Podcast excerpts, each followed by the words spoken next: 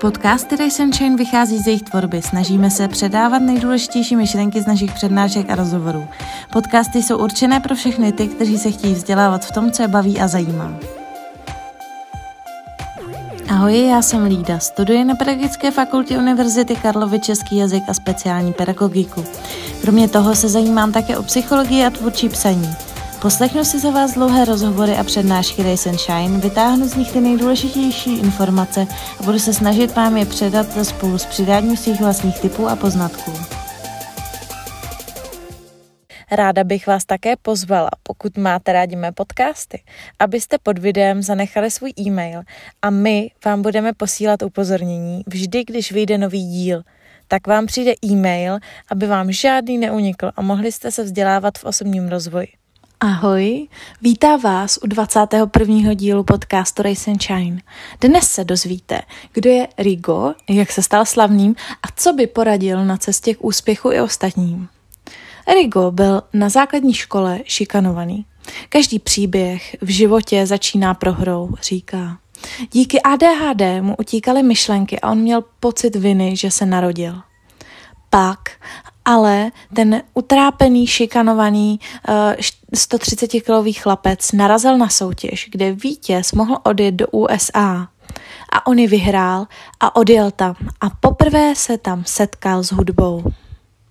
Když se vrátil, maminka ho nakladně přihlásila na sportovní gymnázium a oni ho vzali a se spolužáky si založil kapelu. Snažil se repovat anglicky a protože v té době nikdo moc anglicky neuměl, tak to bylo něco neobvyklého. Zjistil, že když se snaží člověk něčeho dosáhnout, tak tam vždy bude kritika. Proto je důležité si zatím mít. Rigo radí, jak být úspěšný. Lidé vám, vás budou poslouchat pouze v případě, že jim budete říkat něco, co pro ně má nějaký význam. Když předstíráte, že, to, že s nimi mluvíte, tak vás poslouchají víc. Svět se zvětšuje, pokud vedete dialog. Bez spojení ale není velení. Naučil se, že to nejhorší, co se vám v životě stane, buduje to nejkrásnější, co ve vás do budoucnosti zůstane. A proto Rigo říká, nebojte se toho, že to bude těžký, že budete mít nedostatek financí, že vás opustí láska vašeho života. To je ta nejdůležitější lekce, kterou musíte projít, abyste na tom dalším levelu postoupili dál. Začátky Rigovy kariéry. Pořádal freestyle battles, protože věděl, že na každého ze soutěžících se přijdou podívat další jeho kamarádi. Vždy na začátek řekl, ahoj, já jsem Rigo a tady vás vítám. A tím s nimi navazoval vztah. Když po té akce skončila, tak protože tehdy nebyly ještě moc sociální sítě, aby mohl každému, aby mohl to napsat na skupinu, tak každému napsal vzkaz a poděkoval mu, že přišel.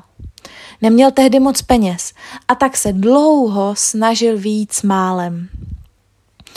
Poté se mu podařilo odmaturovat s vyznamenáním. Dostal se na vysokou školu a tam zaslechl, že schání moderátora – i hned nahrál nějakou ukázku, poslal jim to a vzali ho. A pak ho vzali i do Rádia Evropa 2 a začal psát vlastní blog. Co by řekl Rigo o tvůrčím procesu?